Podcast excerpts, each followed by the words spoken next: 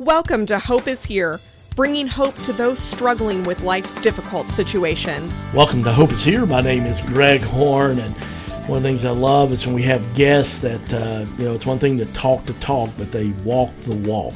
And today tomorrow you're going to just meet a precious lady that's become a friend of mine over the past 10 months. And her name is Ann Allison, and just so honored that you would come and be on Hope is Here. I know it was a long drive for you, but thanks for driving just down the road and joining us today. Thank you for having me. Well, and the reason I wanted to have you on the program was we know everybody has a story, and yet when I met you about 10 months ago at Gardenside Christian Church, when I became lead pastor there, you always had this great smile and so encouraging and said, hey, how can I help you? And just were such a blessing to me. And yet, after being there about 6 months, we were in a Bible study on Wednesday night Bible study, and you just got asked by the teacher to share about your favorite Bible verse and why. You started sharing some of your story. I'm like, wow, I didn't know you'd been through all that. And so I just thought, you always have a smile on your face. And I want people today to know that you're going to hear a couple of just really, really painful things that Ann's been through.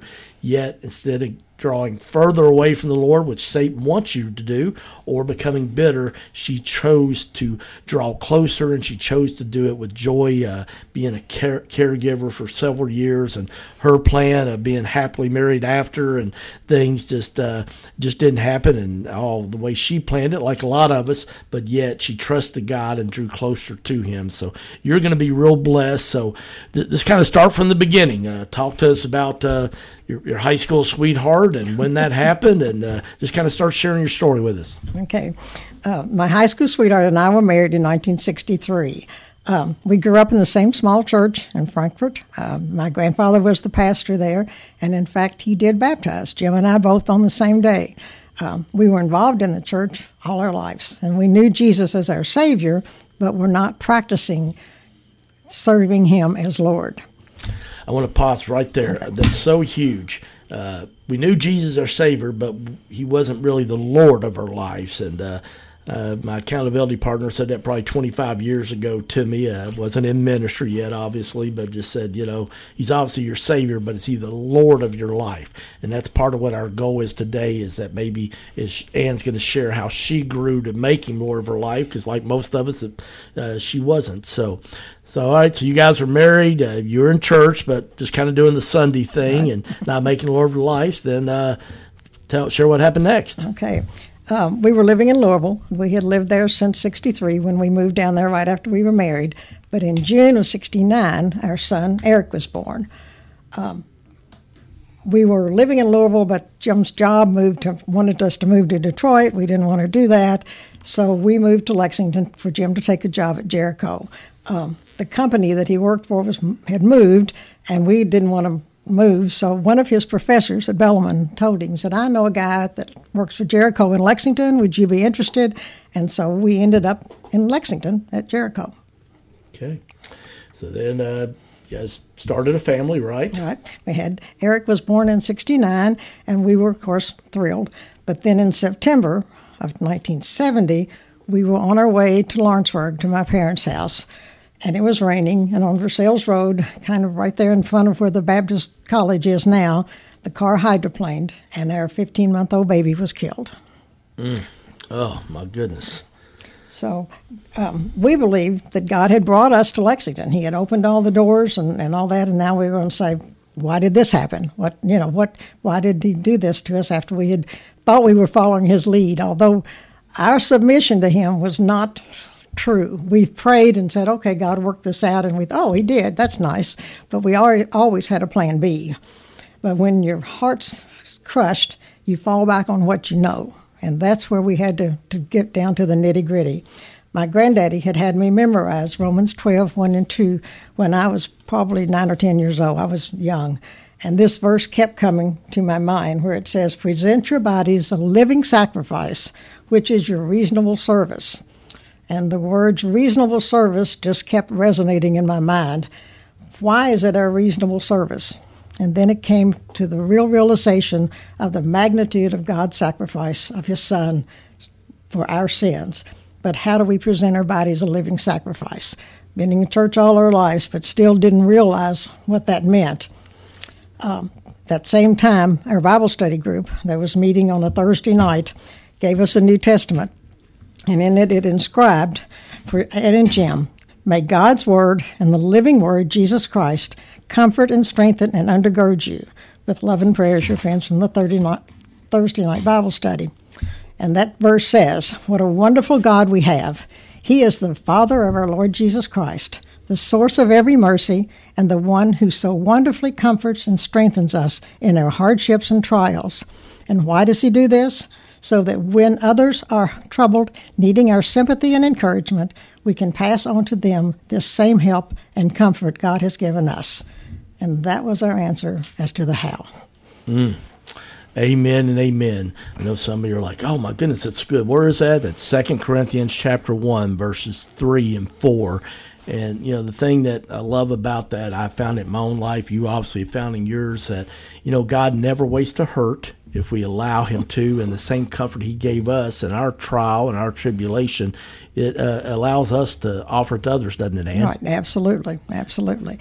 That was a difficult time for us, but I can say now, after all of this time, that also was the turning point of our lives, and that situation God definitely worked out for our good.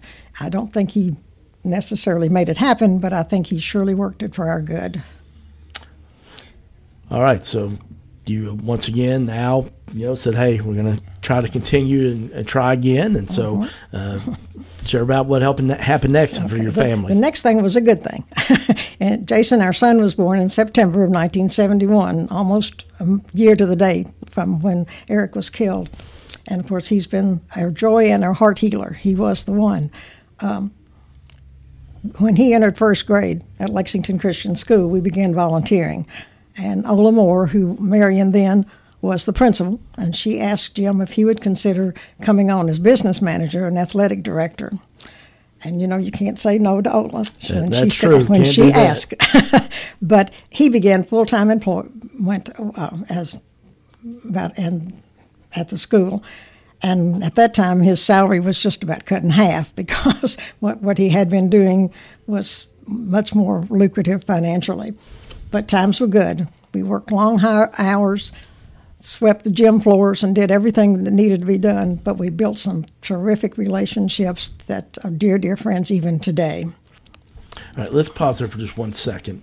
All right, you lost, you know, a precious child, Eric, mm-hmm. and, you know, thankfully you were able to conceive and have Jason, mm-hmm. yet you know, a lot of times, unfortunately, a divorce happens when somebody, you know, loses Absolutely. A child tragically like that. So what would you say helped you all be able to stay together through that pain? I think the thing that helped us to stay together the most was that we were both seeking to find out the whys and the hows and how do we go out about this.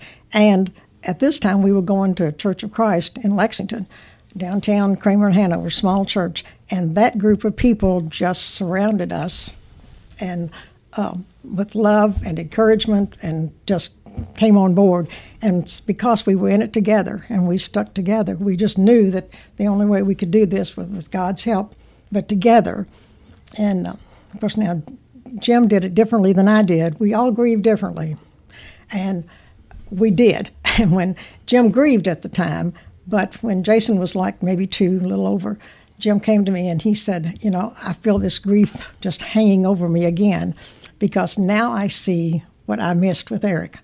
He said he was a baby and he loved him and he cared for him. But he said, I didn't realize what I was missing until now. And so that was another adjustment that we had to make. He had to come to grips with that. And it was difficult. I mean, it was for him. But we stuck together, and we studied together, and we went to church together, and we surrounded ourselves with Christian people that would help us.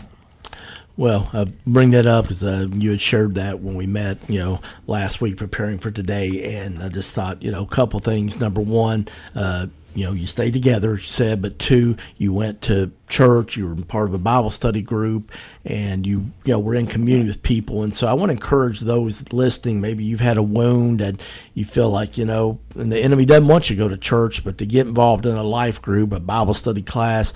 And then for those of you that maybe you know somebody that's lost a child, and I know sometimes think, I don't know what to say. And yet, you know, just the old thing, you don't really have to know what to say. Mm-hmm. Just saying, hey, I'm sorry, and I hurt because you hurt. I mean, you don't have to really have the right words, you right? You don't have to have the right words. Just be there. Just be available for them. And the best thing you can give them is Scripture. Just love on them and give them Scripture. I mean, that Thursday night Bible class, where they were fantastic. They just gave us the Scripture, and then they were there after that. Whenever we needed anything, just a word of encouragement or whatever, they were there, and that's what you need to do. Just be there. You don't have to have all the answers, because nobody has the answers. I mean, all the answers. You don't. So. Amen. All right, so you guys go on doing life. Jason's growing up. Jim, he liked to exercise, right? Yeah, he was kind of a running freak. He was a runner. He would run 10 or 15 miles a day. He and Jason ran a couple of 5Ks together when Jason was 10 or 12, like that, something like that. And but in 1982, he began to experience problems with his right leg. And when he was running, it would give out on him and he would fall. And so we began to try to figure out what was going on. And so they ran a lot of tests and all that kind of stuff, and they decided the diagnosis was primary progressive multiple sclerosis. But at this time, it seemed like it only affected him when he was very tired or when he was running. So we thought, you know, we can live with this.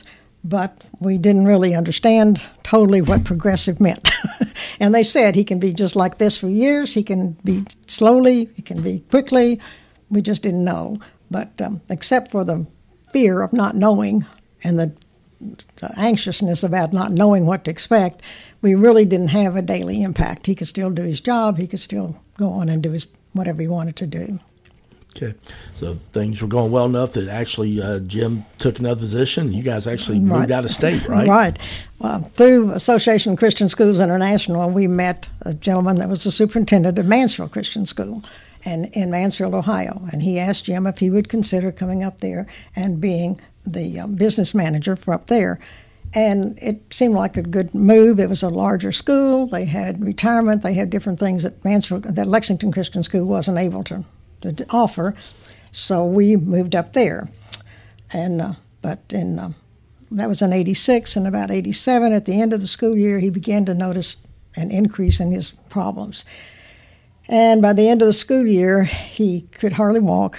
Had to have a walker to walk, and he had cognitive skill problems where he would go to the office next door and forget what they said. He would be in a meeting, and he'd come out of the meeting, and he'd forget what went on.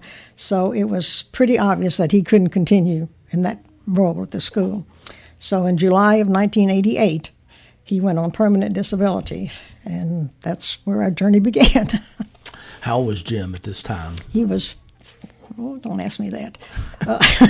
He was about 45. I'm not sure. So mid-40s. Mid-40s. A young man. I can't remember. Yeah, he was fairly young. Oh, my goodness. Yeah, he really was. So, well, unfortunately, we're out of time, but I want you to tune in tomorrow, because you're going to just hear how Ann, you know, all of a sudden, Jim, healthy guy, great job, and, you know, helping run a Christian school, all of a sudden's on disability, and she had to go to work and was a caregiver at night, and just she's going to share what, you know, living with a progressive degenerative disease, just the challenges it presents almost daily, and she's going to share how God sustained her through all of this time. So it's a really, really powerful story. So I hope that you'll join us again tomorrow. If you've been blessed by today's program, I hope you'll share it with somebody.